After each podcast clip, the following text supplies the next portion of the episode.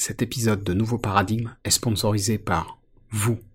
Pour soutenir le podcast, rendez-vous sur patreon.com slash noéjacomet.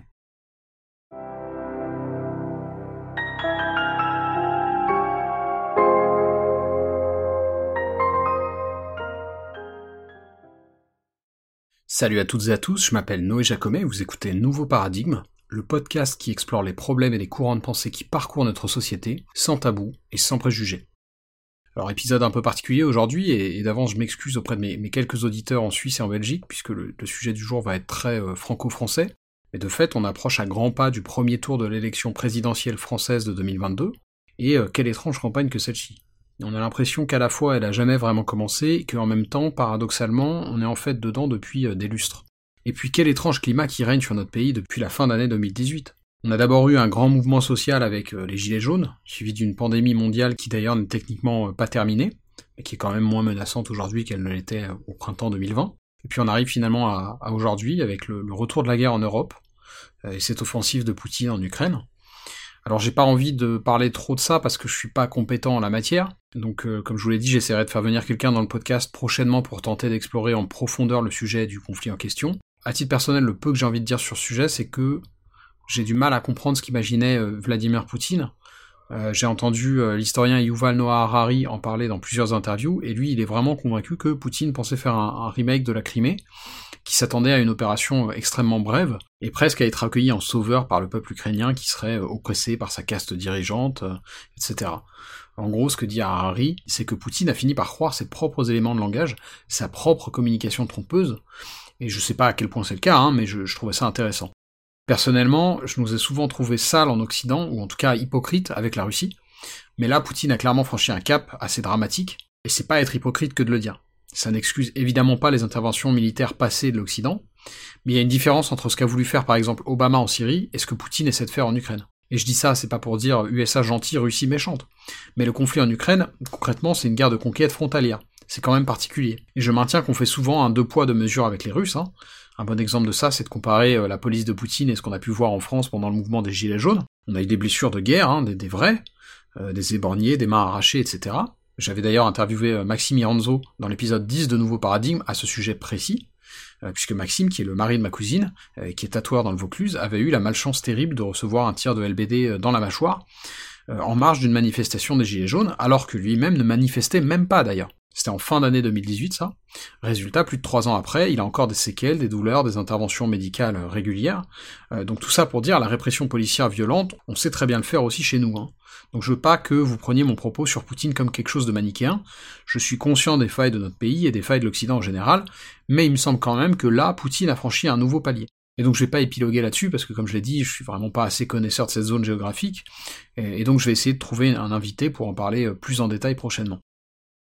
Alors c'était une longue digression, mais nous voilà donc en période d'élection présidentielle, euh, et ces autres événements que je citais dans l'intro, qu'on a pu voir depuis 2018, bah, ils m'ont pas mal donné à réfléchir. Que ce soit les gilets jaunes ou la façon dont on vit et dont on a vécu la pandémie, j'ai l'impression qu'on est à un moment charnière pour nos systèmes politiques, et j'espère qu'on va pas basculer vers des, des, épisodes de chaos ou de violence.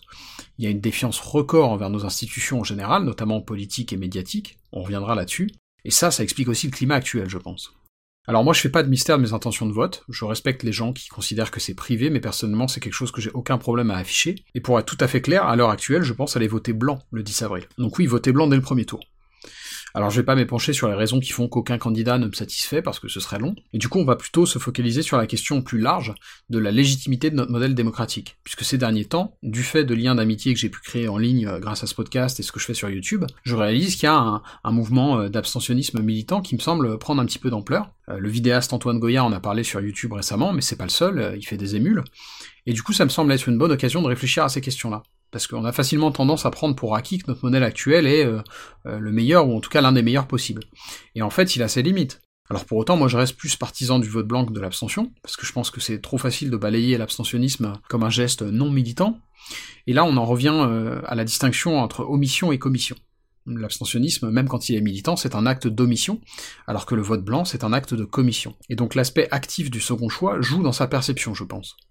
Cela étant posé, in fine, les arguments pour lesquels je pense voter blanc, ce sont peu ou prou les mêmes que ceux que j'entends dans ces cercles abstentionnistes. C'est un fait, le système politico-médiatique est structuré de telle façon qu'il est quasiment impossible pour un candidat qui serait fondamentalement hostile à certaines normes de parvenir à l'emporter.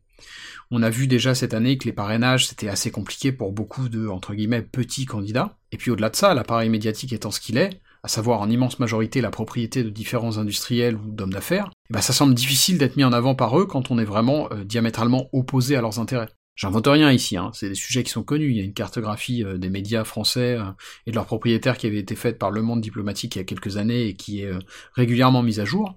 je vous mettrai un lien vers celle-ci dans la description YouTube. mais tout ça pour dire que les liens d'intérêt entre le monde des affaires et les médias, ils sont avérés. Et que ça, ça explique pourquoi, dans une certaine mesure, le système politique est peut-être verrouillé. Alors, in fine, où est-ce que je m'inscris en faux de l'analyse, par exemple, d'Antoine Goya, qui, grosso modo, dit qu'en fait, ça ne sert à rien de voter dans ce contexte? Euh, Premièrement, il utilise un argument que je trouve pas pertinent, euh, et qui d'ailleurs est le même que celui qui est utilisé par certains commentateurs qui diabolisent l'abstention, à savoir l'argument de ah, « et si tout le monde faisait comme toi ?» Et je pense que vous avez déjà entendu ça dans d'autres contextes, d'ailleurs. Quand quelqu'un vous reproche quelque chose, il va parfois dire euh, « mais t'imagines si tout le monde faisait comme toi ?» Et j'ai jamais aimé cet argument parce que c'est purement théorique. Prenons le cas de l'abstention. Bah en fait, non, tout le monde ne s'abstient pas.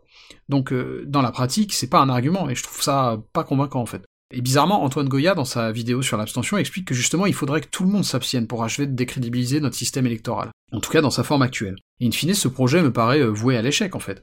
Parce que justement, tout le monde ne fait pas comme toi. Et c'est une des raisons pour lesquelles je pense qu'il est plus légitime de voter blanc, parce que c'est plus facile de convaincre les gens de voter blanc que de s'abstenir. En tout cas, euh, dans l'optique de manifester ce même ras-le-bol, cette même frustration que celle qui pousse Antoine et, d'autres à ne pas voter. Et j'ajoute que je veux pas lui casser du sucre sur le dos, hein. je suis pas d'accord sur sa conclusion, mais je partage plein d'autres euh, de ses analyses, et notamment euh, quand dans cette vidéo il mentionne le jugement majoritaire, bah, je suis entièrement d'accord avec lui. Alors brièvement, pour celles et ceux qui euh, connaîtraient pas le jugement majoritaire, c'est un mode de scrutin par valeur qui va permettre aux électeurs et électrices d'assigner des mentions aux candidats, ce qui permet de faire une hiérarchie des préférences bien moins binaire que notre mode de scrutin actuel. Et du coup, ça favorise un véritable compromis plutôt que le jeu à somme nulle qu'on a à l'heure actuelle, je vous passe les détails là-dessus, mais n'hésitez pas à vous renseigner sur le jugement majoritaire, parce que c'est vraiment intéressant. Et d'ailleurs, on en avait parlé avec Florent Guignard dans l'épisode 7 de Nouveau Paradigme, donc n'hésitez pas non plus à réécouter cette interview. Euh, Florent Guignard, c'est le cofondateur d'un journal qui s'appelle Le Dranche, euh, qui est un journal de débat très intéressant, et ils ont aussi une chaîne Twitch où ils sont très actifs, donc si vous aimez le streaming, bah allez regarder ce qu'ils font. Euh, pareil, je vous mettrai un lien dans la description YouTube. Mais donc deuxièmement, pour, pour revenir à l'opposition entre vote blanc et abstentionnisme militant, bah, je suis sceptique du projet parce que Admettons qu'on s'accorde pour sortir du système actuel. Que mettons en place derrière? Si on atteint une masse critique d'abstentionnistes militants et qu'on finit par complètement ridiculiser notre mode de scrutin actuel, bah, il faudra, je suppose, le remplacer par autre chose. Et donc ma question c'est quoi? Et comment on s'accorde là-dessus? Et in fine, je pense qu'on en revient à l'éternelle dichotomie entre réforme et révolution. Je pense que ma position en faveur du vote blanc s'inscrit dans une démarche euh, de réforme du système, alors que celle que je décrivais de cet abstentionnisme militant aurait plutôt des velléités révolutionnaires. Et là, c'est un parti pris de ma part, mais je pense qu'il est plus facile de convaincre les électeurs insatisfaits de voter blanc pour progressivement transformer le système que de pousser ce modèle abstentionniste. Je peux me tromper, bien sûr, mais c'est mon pari personnel, et l'une des raisons pour lesquelles je voterai blanc plutôt que de m'abstenir. Et j'ajoute sur ce point que je suis pas prosélyte. Hein. Si vous êtes convaincu que je me trompe et qu'il vaut mieux s'abstenir, bah faites donc. Et même chose si vous avez trouvé votre candidat ou votre candidate pour ces élections. Simplement, à titre personnel, c'est pas mon cas, et je pense que le vote blanc est une meilleure option que l'abstention pour faire passer ce message d'insatisfaction politique. Il y a d'ailleurs des collectifs qui portent cette idée, je pense notamment aux citoyens du vote blanc, euh, qui parfois euh, présentent même un candidat ou une candidate euh, qui va venir en fait personnifier le vote blanc à certaines élections. Et moi je suis assez en phase avec leur message. Je pense qu'on peut concevoir des systèmes où le vote blanc est un outil démocratique. On peut par exemple imaginer qu'à partir d'un certain taux de vote blanc, une échéance électorale serait invalidée et que les candidats en présence ne pourraient pas se représenter immédiatement. Enfin, il y a plein de pistes pour faire du vote blanc un vrai dispositif qui permettrait de restaurer un petit peu la confiance entre les citoyens et la sphère politique. Euh, et je voulais revenir euh, d'ailleurs sur ce point que j'ai évoqué un peu plus tôt, du climat de défiance qui règne en ce moment en France, et dans d'autres pays d'ailleurs.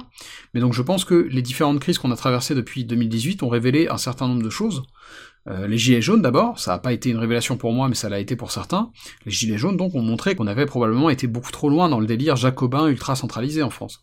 On a l'impression que tout se fait à Paris, et c'est pas ça, parce que bah, la France, c'est pas juste Paris, il y a évidemment tout le reste du territoire métropolitain, qui a un quotidien et des problématiques différentes de celles des habitants de la capitale, mais même moi j'irais plus loin que ça, il y a aussi l'outre-mer. En janvier 2020, j'ai passé quelques semaines en Guadeloupe, et ça a été un choc pour moi de constater à quel point ce que je viens d'énoncer est vrai. En Guadeloupe, les gens ont une vie qui est complètement différente de la mienne, et ils font pas du tout face aux mêmes problèmes. Et du coup, je comprends très bien comment cet écart il peut être perçu comme du mépris, voire même comme une forme de colonialisme dans le cas des Antilles. Et pour ce qui est du reste du territoire métropolitain, bah évidemment les différences sont moins marquées, mais quand même. Les Gilets jaunes, c'était aussi un mouvement qui était quand même très exogène, par rapport à la capitale, je veux dire. Et quand on y réfléchit, c'est normal.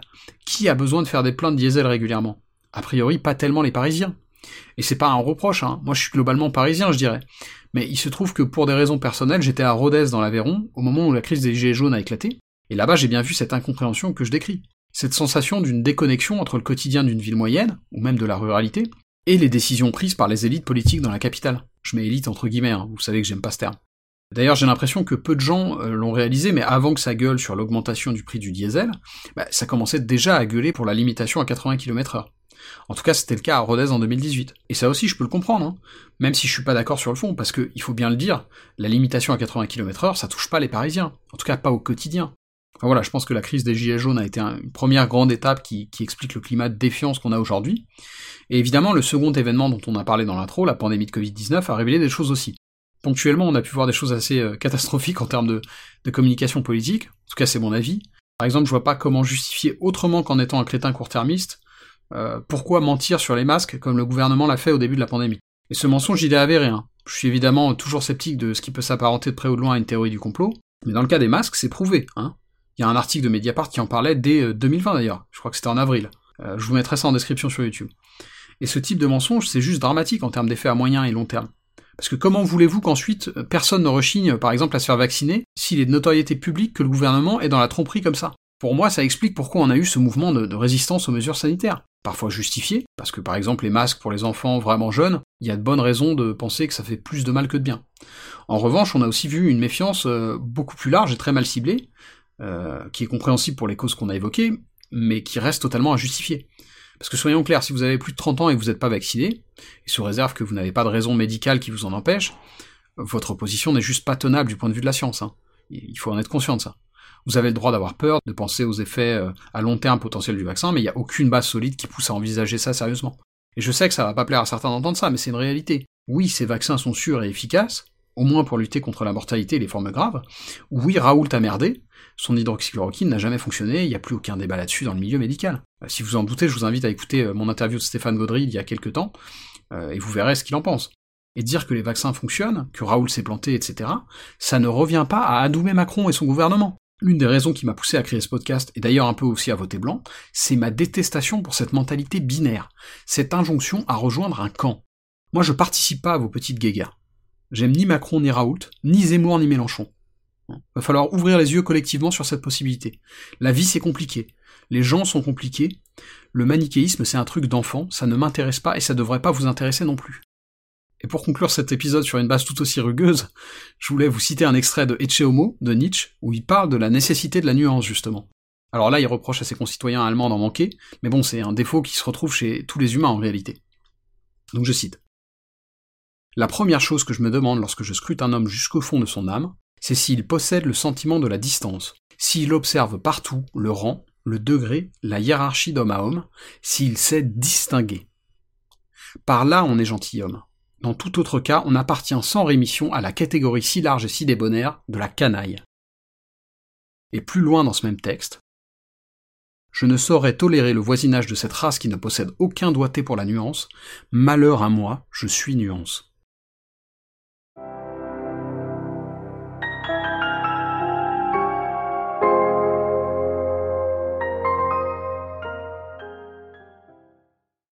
Si ce podcast vous paraît utile ou intéressant, il y a plusieurs façons de le soutenir.